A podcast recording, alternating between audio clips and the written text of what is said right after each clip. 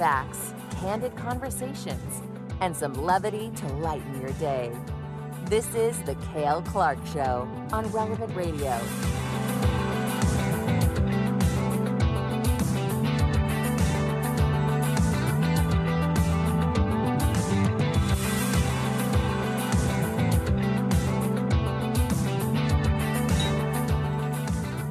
Hey, welcome to The Cale Clark Show. So happy to be with you on this day.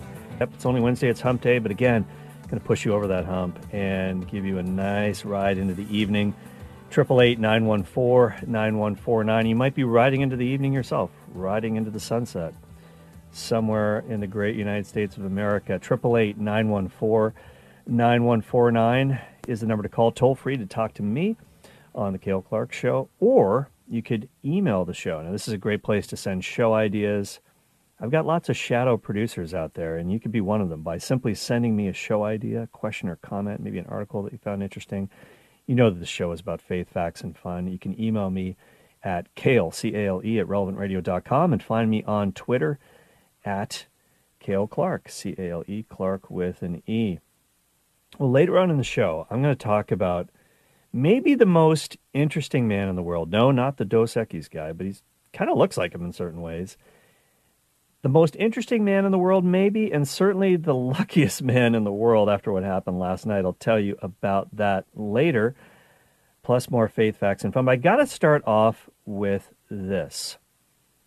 What if I were to tell you that there was a best-selling, if you will, self-help, self-help book, and it's better than any bestseller of twenty twenty-three? It's fifteen hundred years old, though. But I'm telling you, if you haven't read this book, it is one of the best things going, and it can cure the ills of modern doomer culture. We don't want doom and gloom. We want positivity. This is incredible. I, I have to tell you about this, and I found out about this through uh, one of one of the best, speaking of Twitter, one of the best follows on Twitter, uh, which is such an interesting platform. Uh, I learned so much through Twitter. It's not it's not like Instagram where it's all like, look at me. It's not TikTok where, you know, you're being forced by the algorithm to, to look at things that's going to make your life more stressful and miserable. We'll talk about that another time. But but I just love Twitter because I find it a great place for learning. It can be overwhelming as well. But one of the great follows on Twitter, and I've talked about this guy before. I'm not sure who's who's behind this account, but it's called The Cultural Tutor. The Cultural Tutor, and the, the handle on Twitter is at Cultural Tutor, T U T O R. And he came up with this thread about the fifteen hundred year old self-help book. What it really is, it's actually a book about philosophy, and it's written by Boethius. Boethius. I don't know if you are a Boethius scholar, if you know much about him. I certainly didn't, so this was very enlightening to me. But he wrote a book called The Consolation of Philosophy. Now, he wrote it in the year five twenty-three A D when he was just about to be executed. And it, it is packed with powerful information. I'm going to share with you eight of the most powerful ideas from this book. And this is courtesy of The Cultural Tutor.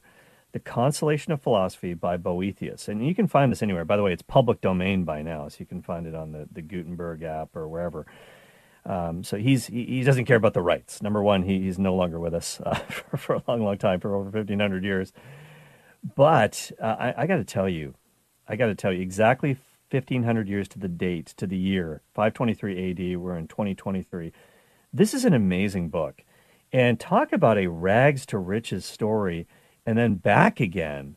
This is, Boethius' story is, is something else. He was born in the year four eighty A D, to a rich, a very powerful, a very aristocratic family in Rome. Now, his father passed away when he was really young, but he was adopted by a very influential politician named Symmachus. So he, he, he caught a break really early in his life. He really caught a break. And he, he capitalized on it. Let me tell you, he didn't waste it. Before he was thirty years old, Boethius became the consul, Uh, which is really the most prestigious role in Roman society. Usually only older men got this position, but he got it before he was thirty years old.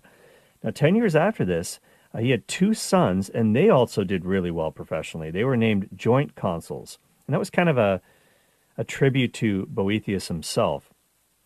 Boethius at this time was the most important politician and writer in Italy. Now, King Theodoric promoted him to an even higher office, the Magister Officiorum, which sounds pretty awesome. It sounds pretty official. Hey, I'm the Magister Officiorum. So that's what Boethius was at this point. And he went to the king's court in Ravenna, and he helped rule over the entire kingdom at this point. So he he was on top of the world. He had it all. He had friends, he had family, he had influence. He was very wealthy. He was very well respected. I mean, he was definitely one of the one percenters of his time. But as the Cultural Tutor explains, this kind of nice tweet thread that he had about this. We'll post a link to this, by the way, as well. By the way, as well. Unfortunately, everything fell apart for Boethius, but that's really where his insight into life really flourished, uh, in the midst of incredible stress and an unbelievable bad fortune. A senator called Albinius was falsely accused of plotting against King Theodoric. And Boethius is like, no, this guy's innocent. You know, this is a false accusation. Albinius is a good dude. Not a problem here. But unfortunately, King Theodoric was absolutely paranoid by this point. He was worried about a potential revolt against his rule. So he executed Albinius, and Boethius, who had defended him, he threw Boethius into prison. And that's where King Theodoric said, okay, the Senate, you guys have to decide the fate of Boethius. So they convened a court. Maybe it was a bit of a kangaroo court. They found him guilty of treason, and he was sentenced to the death penalty.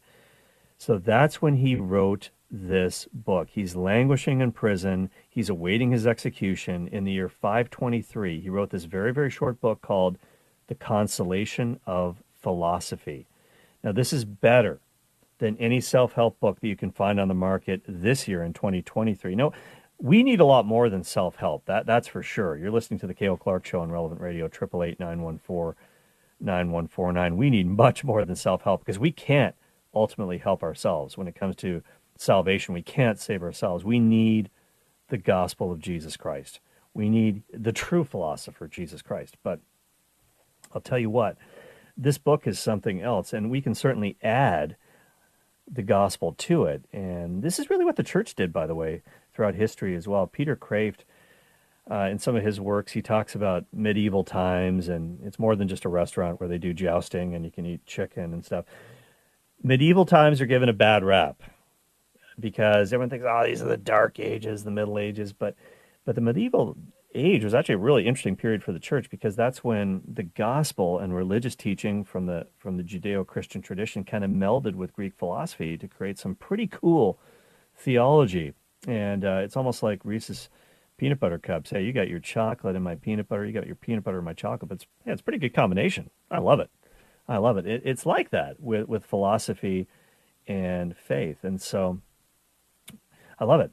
Uh, this is what this is what really kind of had to happen, and and I'll, I'll sort of intersperse some some spiritual stuff into this, but but there's so much we can learn from this this book called The Consolation of Philosophy. So the Cultural Tutor says there's really eight things that we can take away from this work that Boethius wrote. So how he wrote it, he he sort of wrote it as an imaginary dialogue between himself, as he's awaiting his execution in jail, and Lady Philosophy, who's kind of pictured as an ethereal woman. So he's having this imaginary conversation with Lady Philosophy. And so it, it kind of starts off with Boethius lamenting his situation and how, quote unquote, unfair all of this is. He's in prison. He's been falsely accused. He's going to get killed. He went from being on top of the world to the bottom. And this is where ladies philosoph- Lady Philosophy's teaching really gets going. So here are the top eight things that you need to know. Number one, fortune. Fortune. Philosophy, Lady Philosophy says to Boethius that, hey, fortune is an inevitable part of human life. History shows how unpredictable life is, how unpredictable world events are, how suddenly things can change. We can never foresee what's going to happen to us. It's simply the way of life. But Lady Philosophy also tells him, hey, you can't complain, Boethius, about how, quote unquote, unfairly you have been treated. Because guess what? If you are happy to enjoy the good things that fortune gave you know you in this life, okay, well, why are you complaining about the bad? Plus, plus, when you add it all up, if you're really doing an accounting here, the good things that fortune has given you in your life, they've all far outweighed the bad. And bad, but here's the other interesting thing too. Bad times, and certainly he was going through a bad time, bad times, just like good times, must also pass. At the, at the end of it all, they're going to pass. We often lament the good times, and we often don't know that we're, we've been living in the good old days until the good old days are over, and we kind of wish someone had told us ahead of time, oh, by the way, these next couple of years, those are really going to be the good old days that you'll look back on. Well, they pass away. We kind of lament those glory days, as Bruce Springsteen sang about. But the flip side of that is that the bad times don't last either. You know, tough times don't last. Tough people do. I know that's a cheesy saying, but but the bad times also pass. And here's a quote from the book. This is Lady Philosophy talking to Boethius. She says, quote, "Balance out the good things and the bad that have happened in your life, and you will still have to acknowledge that you are way ahead. You are unhappy because you have lost those things in which you took pleasure. But you can also take comfort in the likelihood that what is now making you miserable will also pass away. Good times pass away, but then so do the bad. Mutability is our tragedy," and immutability is this idea that things change, they don't always stay the same. "Mutability is our tragedy, but it's also our hope. The worst of times, like the best, are always passing away." End of quote. So that's a really interesting quote from the book. And, and this is, by the way, this is the Wheel of Fortune. And remember, the, of course, it's still it's still going. I actually saw Pat Sajak, not in person, but I, I saw that he was at the Laker game the other night. I saw him in the crowd along with other celebrities. But here's the intro from one of our favorite game shows of all time, Wheel of Fortune. Check it out.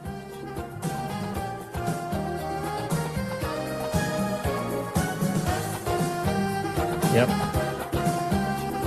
But this has nothing to do with Pat Sajak. It has nothing to do with Vanna White. But has everything to do with Boethius. They stole the idea from him, essentially. So this is the metaphorical Wheel of Fortune. And there have been lots of depictions of the Wheel of Fortune in art throughout the centuries.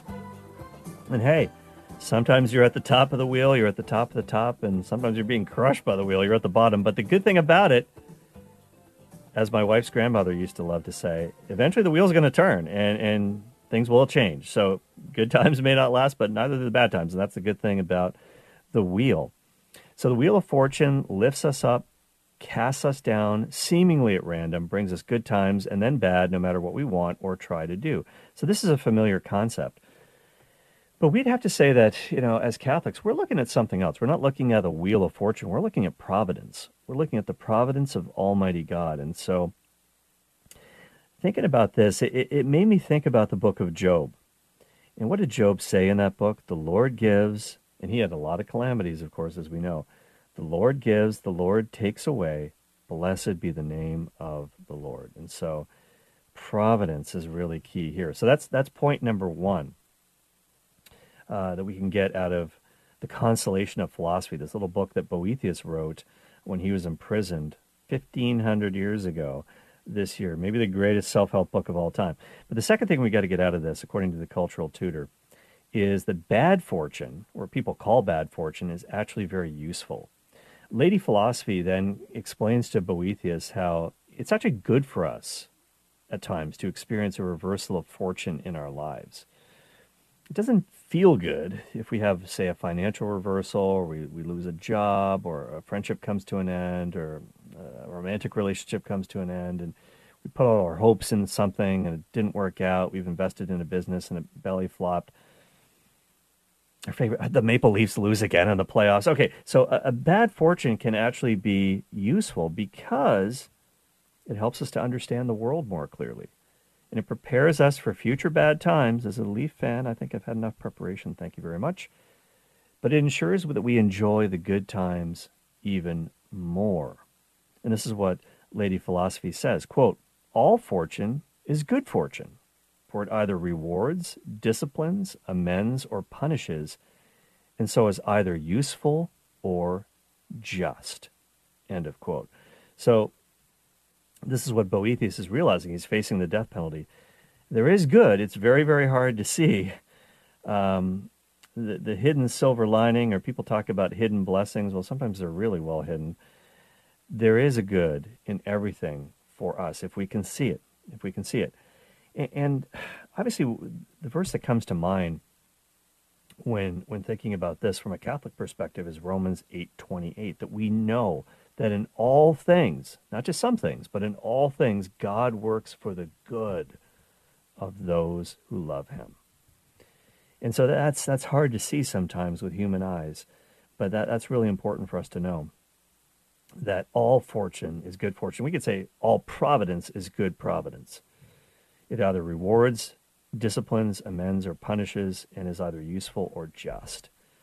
And, and it's important for us, too. Th- another thing that, that is said here by, by Lady Philosophy is that when we have a reversal of fortune, it helps us sometimes to enjoy the the good things in life e- even more. And I, I don't know about you, but sometimes, maybe it's the Irish Catholic in me. You're listening to the Cale Clark Show on Relevant Radio, eight eight eight, nine one four, nine one four nine. Maybe it's the Irish Catholic in me, but some of us struggle with Catholic guilt and extreme scrupulosity at times. And, and sometimes we, we feel like, yeah, even the good things in life, the, the, the good blessings, maybe it's just me, but maybe you, you felt this way as well. eight eight eight, nine one four, nine one four nine, let me know.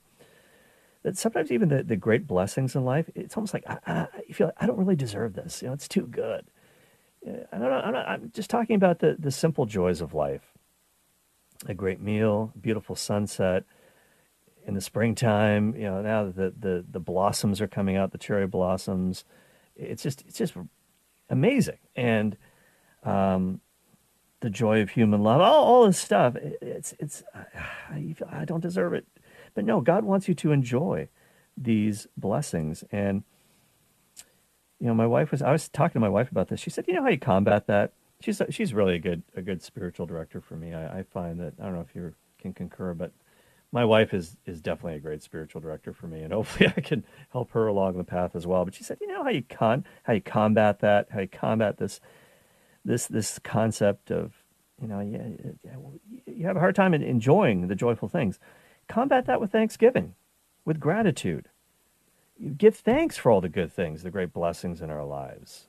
Give thanks for King Edward's chicken, you know. Producer Jim loves to go there. Enjoy that, you know. But when you when you when you give thanks for the good things and, and express gratitude to God at all times, that's going to help you when the bad times come too. That you can somehow even thank Him for that. It it doesn't seem seem like what the thing to do, but we have to give thanks to God at all times. That's the will of God for us in Christ Jesus, as the as the Bible explains to us. So that's really important. When you're in the habit of give, being grateful when things are good, you can be more grateful when you're at the bottom of that wheel of fortune, when you're being crushed by it, as it were. So that that's that's that's point number two. The third thing that uh, the Cultural Tutor says we can get out of this book, The Consolation of Philosophy, is that we actually have more than we realize. We have more than we realize. Lady Philosophy tells Boethius, hey, look, even though you're in prison, you still have. You still have more than many people in the world could ever dream of. Yeah, you're in prison. Yeah, you're going to be executed, but you've got two sons. They're healthy. They're alive. They're very successful in life. Uh, Symmachus, the, this guy who took you under uh, under his wing when you when you were a kid, he's still alive. He's still doing well. You're in prison. Yeah, but you still have three squares a day. You're still getting food. You're still getting water. You've got a roof over your head to protect you from the elements. You've got your books. You can still read. It could be worse. I know I know it, it doesn't seem like it, but it actually could be worse. There's always a worse situation. And so Lady Philosophy asks him this very, very pointed question. Hey, Boethius, how many people exist in the world, do you reckon, who would think that they were in heaven if they enjoyed the merest fraction of the fortune which is still yours? Wow. So there are always there is always somebody who's in a worse spot than you, no matter how much you, you, you think you're suffering. That's point number three. One more, and I'll take a little break here, and I'd love to hear what you think about this. eight eight eight, nine one four, nine one four nine. Have you ever read this book, The Consolation of Philosophy, by Boethius? All right, so point number four. Who is happy anyway? Who is really happy anyway?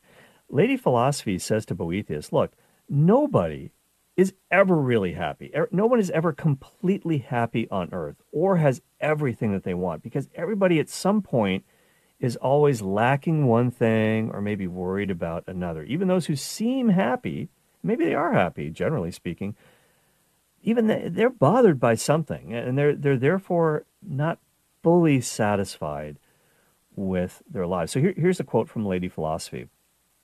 Quote, does anyone enjoy such total blessedness that he does not find fault in some respect with his condition? Human welfare is a constant cause of worry, for it never wholly prospers, and it never remains constant. One man has an abundance of wealth, but is ashamed of his inferior origins. And maybe maybe this person doesn't come from old money, if you will. They're, they're the nouveau riche, you know, but nobody really respects him. Ah, yeah, this guy's from a bad family or a poor family, so he's not respected in his world. Another person, she says, is celebrated for his noble birth, but is beset by domestic poverty. Okay, maybe you are an aristocrat, but you're flat broke now. Another man is richly endowed with both nobility and wealth, but laments his life as a bachelor. A second is happily married, but childless. A third is blessed with a family, but the failings of a son or a daughter cause him distress. So no person is easily reconciled to his allotted condition. Every human faces drawbacks, whether unknown because not yet experienced, or grim because they're already encountered. Moreover, the most fortunate people are also the most squeamish.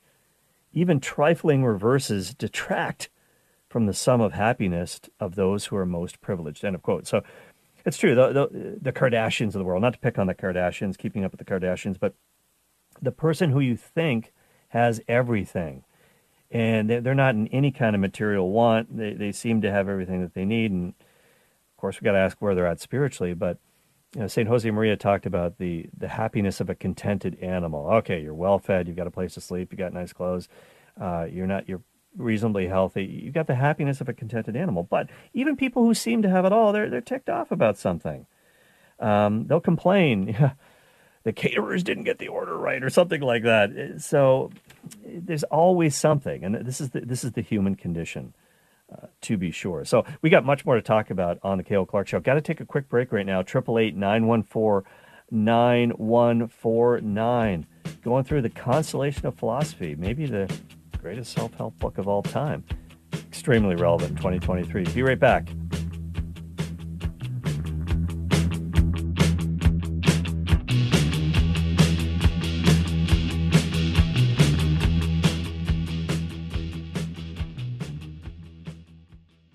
Our sponsor, Charity Mobile, where five percent of your monthly plan price goes to Relevant Radio or another pro-life charity of your choice.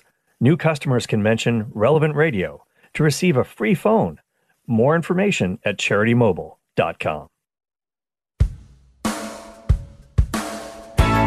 This is The Cale Clark Show on Relevant Radio. Back to the program. The great John Mayer. You, you might be on the last train home. Might be in your car, you might be at home, you might be chilling on the beach somewhere out in California. Glad to be with you. eight eight eight, nine one four, nine one four nine. You can also email the show, become a shadow producer. I'll have to make some t-shirts for you guys or something. Cale at relevant radio dot com is the email address. Cale, C A L E, at relevant radio dot com. And follow me on Twitter at Cale Clark, C A L E, Clark with an E. Well, I talked about another Twitter account, at Cultural Tutor, The Cultural Tutor. He's always got such great uh, lessons from the world, from history, from culture. He's t- t- talking about what he thinks maybe is one of the best self-help books of all time. It's fifteen hundred years old this year. It's The Consolation of Philosophy by Boethius, who was languishing in prison. He was at the top of the top, top of the wheel of fortune of life, if you will. One of the elite of society, gets falsely accused, he's thrown in prison, loses everything, and he's about to be executed. And he writes this book of imaginary dialogues with Lady Philosophy, who kind of tries to set him straight. It's kind of preaching to himself, I guess you could say, and I guess it worked. This is pretty profound stuff. So we're talking about the eight lessons you can get from this. And you can, uh, if you missed the first four, download the podcast. Uh, sometime after this show ends, usually within about a half an hour or so, Uh, just check the Relevant Radio app. It should be up or wherever you get your podcasts, whether it's Spotify, Apple Podcasts, doesn't matter. We're everywhere. The relevant radio dot com website is a good place to go as well. And you can catch up on what you missed. Do your homework. Share it with a friend. All right, so point number five. These are the eight lessons that you can get from The Consolation of Philosophy. What did Boethius learn as he his life was about to end? But he learned some pretty profound lessons in the home stretch, in the bottom of the ninth, if you will. Number five, external things do not make us happy. So Lady Philosophy, he's having this imaginary conversation with Lady Philosophy. She basically tells him, look, if you place any of your value on external material things, they're never going to satisfy.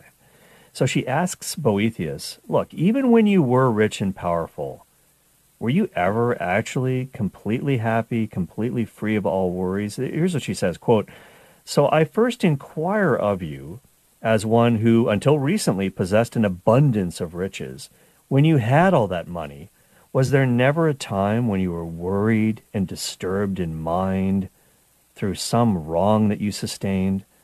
And Boethius answers, "I have to admit, I cannot ever recall feeling free from one worry or another." So we're never completely happy if we have, even if we have all the external stuff that society thinks that we should have or ought to have or we need to have to make us happy. So Lady Philosophy just kind of deconstructs his life, if you will. It dismantles this idea that material pursuits can make you happier. She kind of goes through it all. Power, wealth, fame, physical pleasures, the delights of the flesh, if you will, vices that people have. And she, none of these things are going to satisfy. And so Lady Philosophy has a really interesting quote on fame and how brief it is, how foolish it is to chase fame. It's not going to satisfy you. And this is extremely relevant fifteen hundred years later in the age of TikTok, in the age of Instagram, fame, if you will, in quotation marks, and just how foolish it is to chase these things. It's an illusion. So here, here's what she says. And again, this is in the year five twenty-three A D. It's just as fresh today.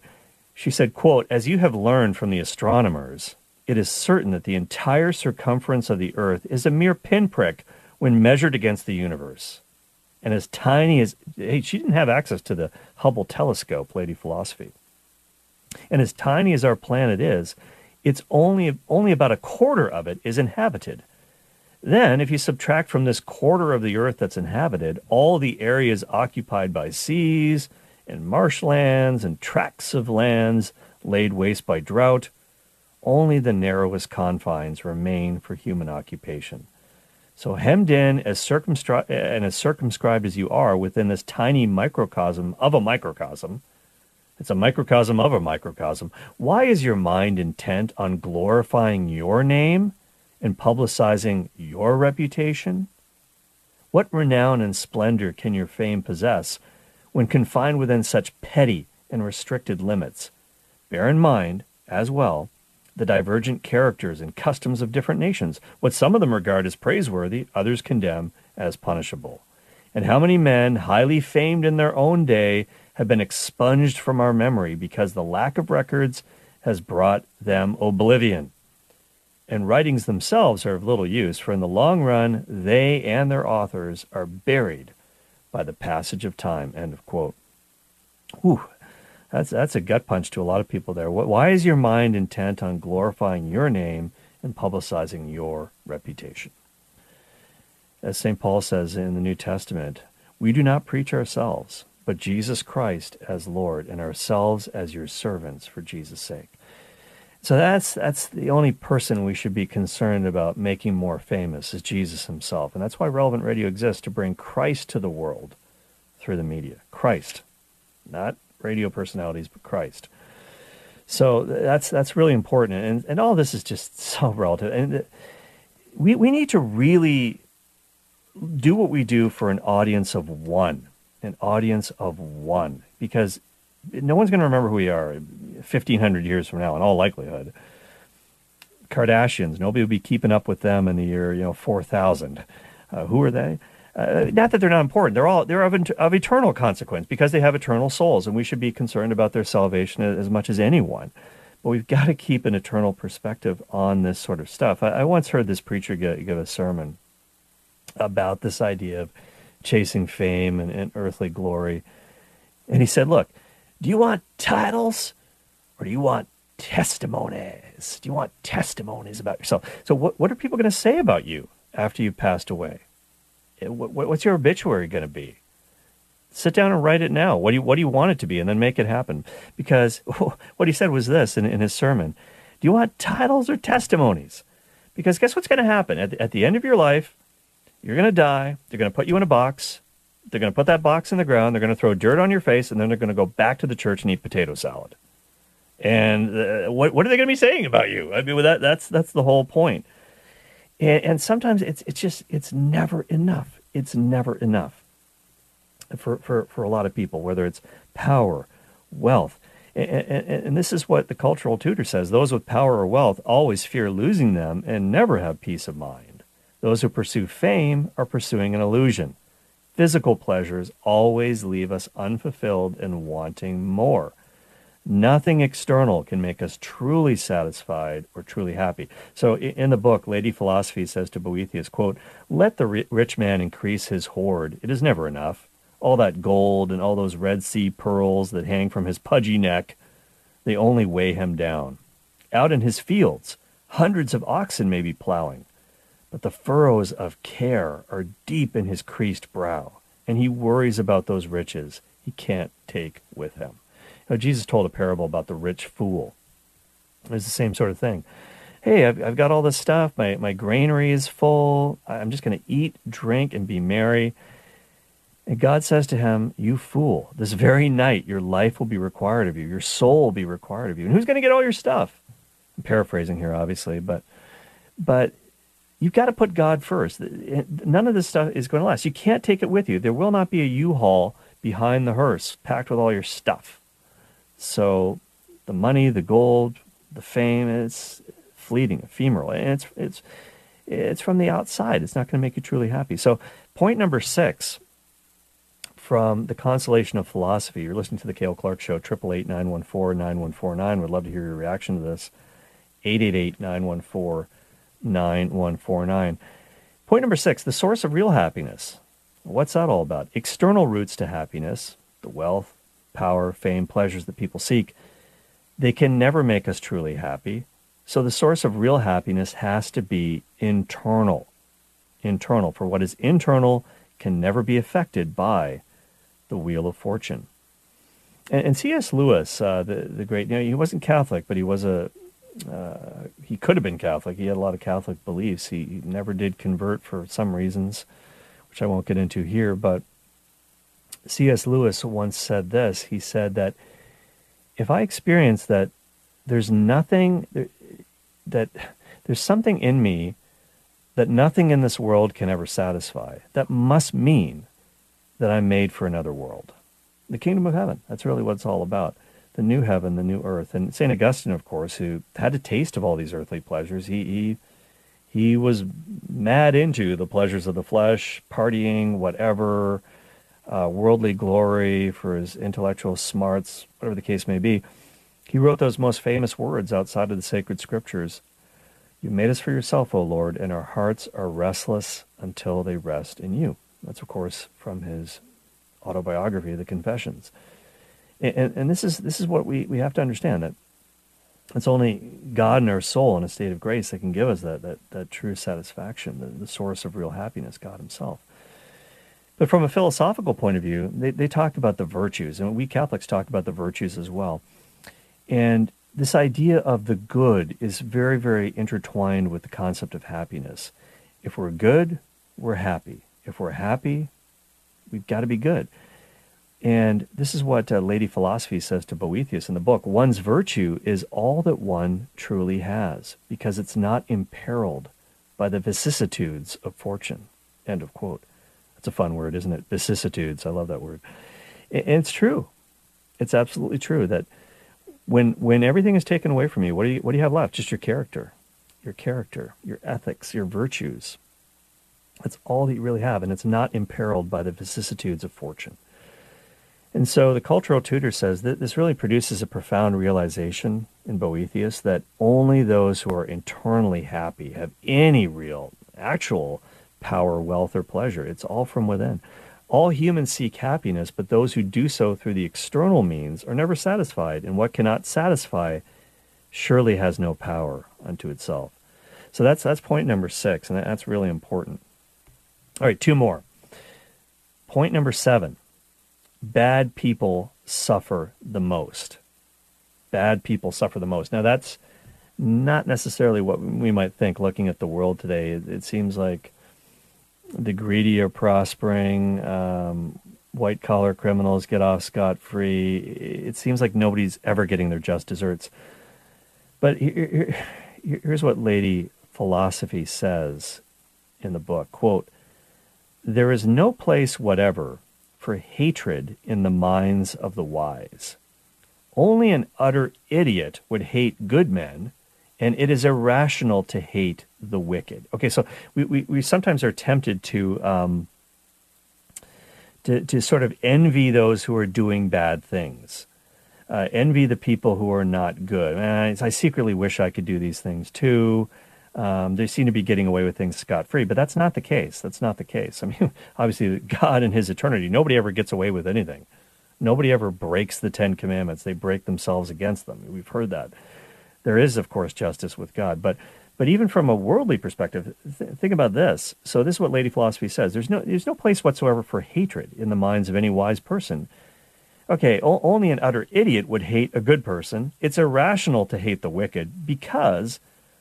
if vice is a species of mental disease comparable to an illness in the body, since we regard those who are physically ill as wholly undeserving of hatred and deserving rather of pity, then men with minds oppressed by wickedness, a condition more dreadful than any sickness, should all the more be pitied rather than hounded.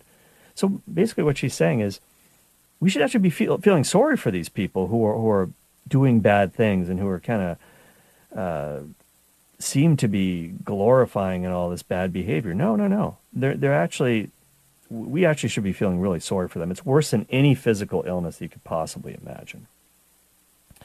And so they're they're trying. They they think that what they're doing is going to make them happy, but it won't. It won't. Even even Saint Thomas Aquinas said that the reason anybody does anything at all is because they think it's going to lead to happiness. Now, obviously, the pious, you know, we, we pray, that's going to make us more happy.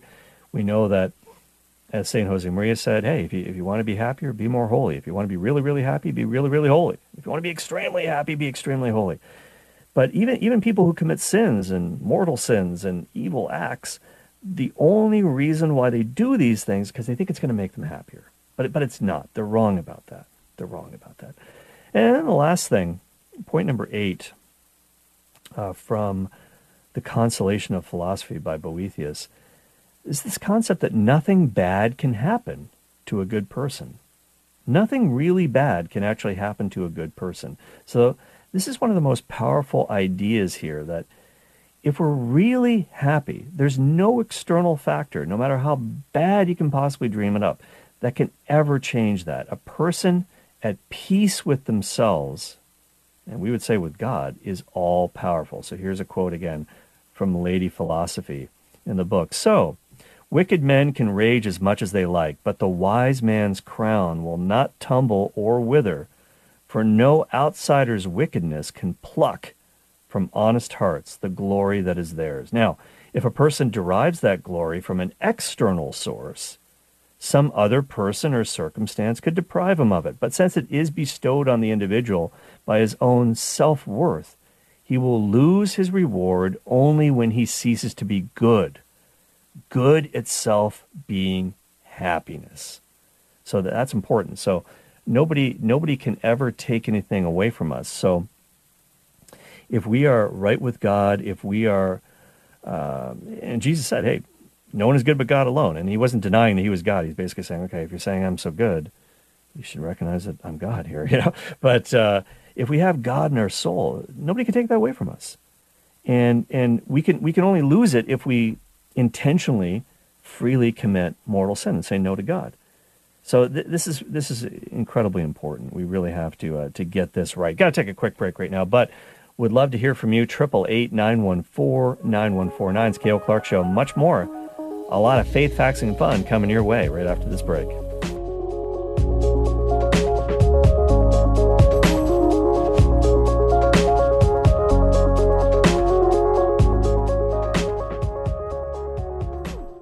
Our sponsor, Charity Mobile, where five percent of your monthly plan price goes to Relevant Radio or another pro-life charity of your choice.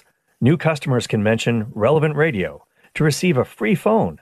More information at charity mobile dot com.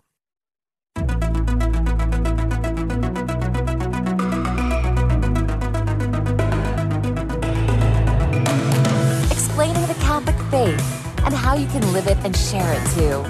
It's the Cale Clark Show. Have a question? Give Cale a call at eight eight eight, nine one four, nine one four nine.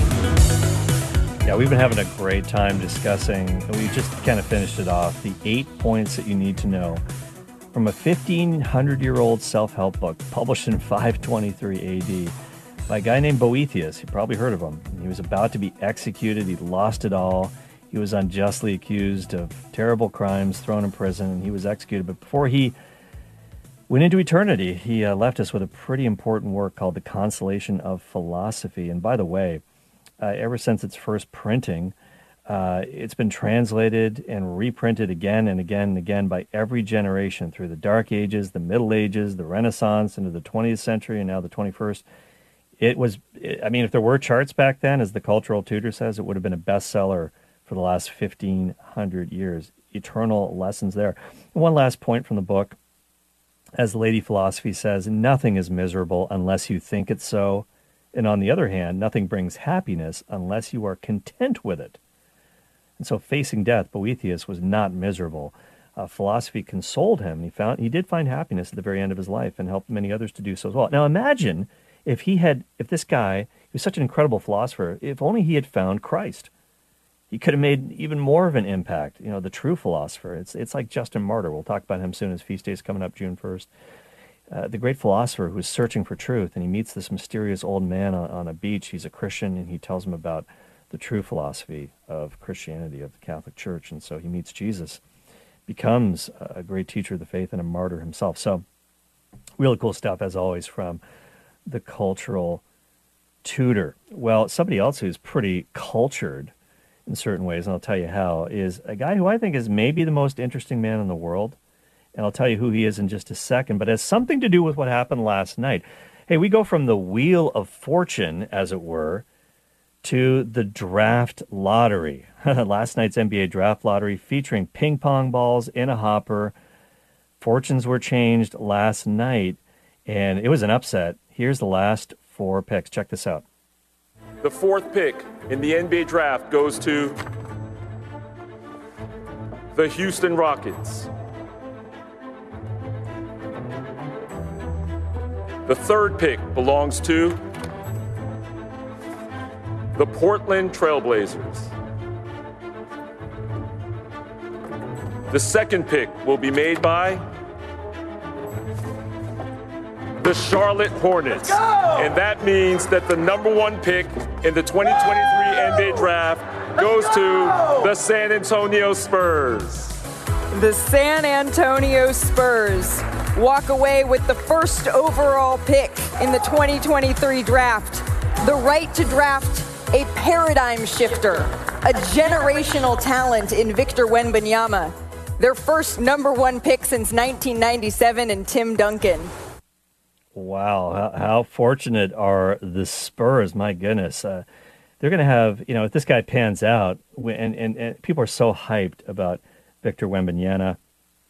He is seven foot five. He's a nineteen year old uh, French player. You've probably seen tapes of him, uh, videos of him on YouTube. If you're a basketball fan, this guy is just unreal.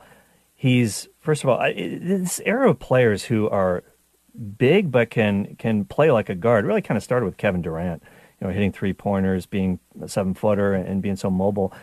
But man, there, there's just guys out there like Chet Holmgren, who's drafted last year by um, by O K C got hurt, unfortunately, but Wembanyama is on another from another planet. I mean, this guy could be the best defensive player in the N B A or the best and the best offensive player as well within the first couple of years. If he, he needs to put on some weight, but man, the, the sky is the limit. He can pretty much scrape the sky. This guy is so tall. But I'll tell you what, San Antonio Spurs, they've had the Admiral, David Robinson, in the eighties and nineties. Then they had Tim Duncan, both Hall of Fame big men, and now they get Victor Wembanyama. You got to think they're going to pick him with the number one pick, but Charlotte shouldn't feel too bad because if I were them, I'd pick Scoot Henderson with number two pick. He, this guy's this guy's going to be special as well. But Wembanyama is uh, an epoch-changing player, and uh, you heard uh, there, the voice of N B A Deputy Commissioner and C O O Mark Tatum making those picks, those envelopes prepared by the accounting firm of whoever, Ernst and Young. I don't know who it was this year, but I always find I find the draft lottery like more exciting sometimes than the games. And um, that was the voice, by the way, of Malika Andrews from E S P N and narrating that. But who's the most interesting man in the world? Well, it's the guy who's going to get to coach Victor Wembanyama, and I am talking about the great Gregg Popovich. With apologies to the Dos Equis guy, remember him? He, I think Gregg Popovich is really the most interesting man in the world, but here's the Dos Equis guy in case you've forgotten. I don't always drink beer, but when I do, I prefer Dos Equis. Stay thirsty, my friends. All right, well, Gregg Popovich, um, I think he's going to stay thirsty because uh, people were thinking he was going to retire. He's a certain Hall of Famer as well whenever he decides to do so. He's seventy-four years old. And he's still coaching the San Antonio Spurs. And I, he's been contemplating retirement for at least a decade. And he thought he actually he said he was going to retire when Tim Duncan retired. He didn't. He kept going. And I think he's going to he's going to be coaxed to stay on board here, to be have a chance to to coach another generational big man. But this, I, I got to tell you what, Gregg Popovich, he, I, I don't think he drinks Dos Equis, and I'll tell you why. He's more of a wine guy. He's a wine connoisseur. I'll tell you about that. But he, he may be the most interesting man, if not in the world, certainly in the N B A. Um, he's got an incredible backstory. Did you know that he, he went to the Air Force Academy, uh, and he also pursued a, a career potentially as a spy? He was he was in the intelligence field.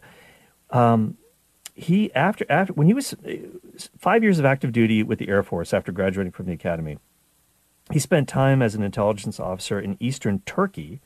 And he actually applied for top secret work in Moscow. And he was thinking about becoming a C I A agent, but he didn't. Instead, he came back and began his coaching career, his basketball coaching career at the Air Force Academy. And that's where it all started for him. But he, he sort of, this, by the way, this should give you hope if you've ever thought about, um, you know, I, I, I've hit rock bottom professionally. It couldn't be worse than this. When he started coaching, this is back in nineteen seventy-nine, Gregg Popovich, you would never imagine he was going to be a Hall of Fame coach when, when this happened. He was coaching um, the Division three Pomona-Pitzer Sage Hens. Okay, I've never heard of this school. The Division three Pomona-Pitzer Sage Hens. He went two and twenty-two, two wins and twenty-two losses in his inaugural season in nineteen seventy-nine, and that included a loss to a to a team from Caltech. Now, Caltech had lost its previous ninety-nine games going into that game against uh, Pop's squad, and they won. So, I mean, you just you just lost to a team that's that's lost their last ninety-nine games in a row. They broke the streak with you. I mean, that was rock bottom. But eventually, he restored. He, he actually won a Division three championship with it, with this team, got him going, and then eventually he um, he got on as an assistant coach with the San Antonio Spurs. Went to the front office in nineteen ninety-four. He was actually the general manager and president. Fired the coach, Bob Hill, in ninety-six and ninety-seven, the ninety-six ninety-seven season. The Spurs had started three and fifteen. David Robinson was hurt, so they had a bit of an excuse. But Gregg Popovich fires Bob Hill and then puts himself in as head coach, and that's where he's been ever since. But what, he's known as being a very interesting dude, but his players love him because what he'll do is he'll he'll take them to these fancy restaurants and, and introduce them to wines. Here, here's an here's an anecdote um, that happened before before Game Six of the twenty thirteen N B A Finals. The Spurs were playing the Miami Heat. He had prepared. Uh, he thought they were going to win the championship, and he'd set up a celebration at their favorite Miami restaurant, Il Gabbiano. But then Ray Allen hits the miracle three pointer from the corner, sends the game to overtime. The Spurs lose. The team was devastated. And Popovich says, my response is family. Everybody to the restaurant, straight there. and they they just enjoyed the food and wine, and, and he kind of just had this fellowship with them around around the, the table. And it was kind of life support for them. It was a display of leadership that they never forgot. They didn't lose the series. They lost game seven. They won it the next year. But this this idea of understanding each individual player and taking them out to dinner, knowing them as a person. Hey, Jesus knew that good things happen around the meal tables, right? Lots of incredible conversations, lots of leadership lessons. So I just think it's going to be really intriguing to uh, to watch Gregg Popovich. Uh, this is going to give him a, a new lease on life as he gets Victor Wembanyama, in all likelihood, as his latest project. Uh, exciting, exciting stuff.